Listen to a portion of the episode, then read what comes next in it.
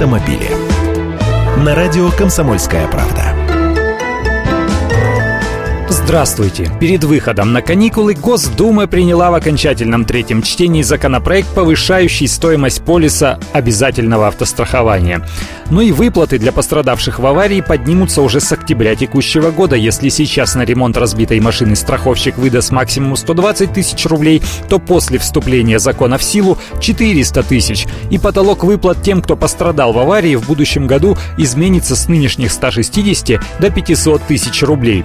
Хорошо, что с 1 октября текущего года снижается уровень максимального износа деталей с 80 до 50%, то есть выплаты на ремонт старых машин должны стать выше.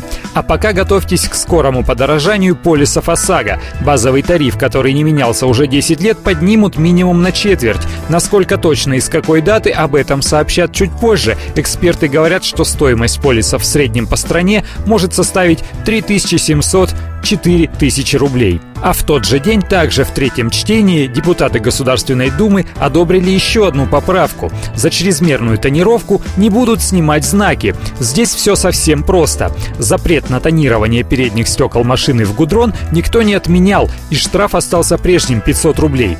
Но снимать знаки за это теперь просто лишено смысла, поскольку водителям официально разрешено делать хоть 100 дубликатов своих номеров. Отменили думцы и административный арест для водителей-нарушителей, не уплативших вовремя штраф.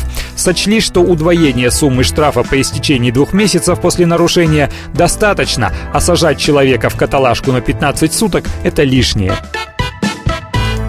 Автомобили.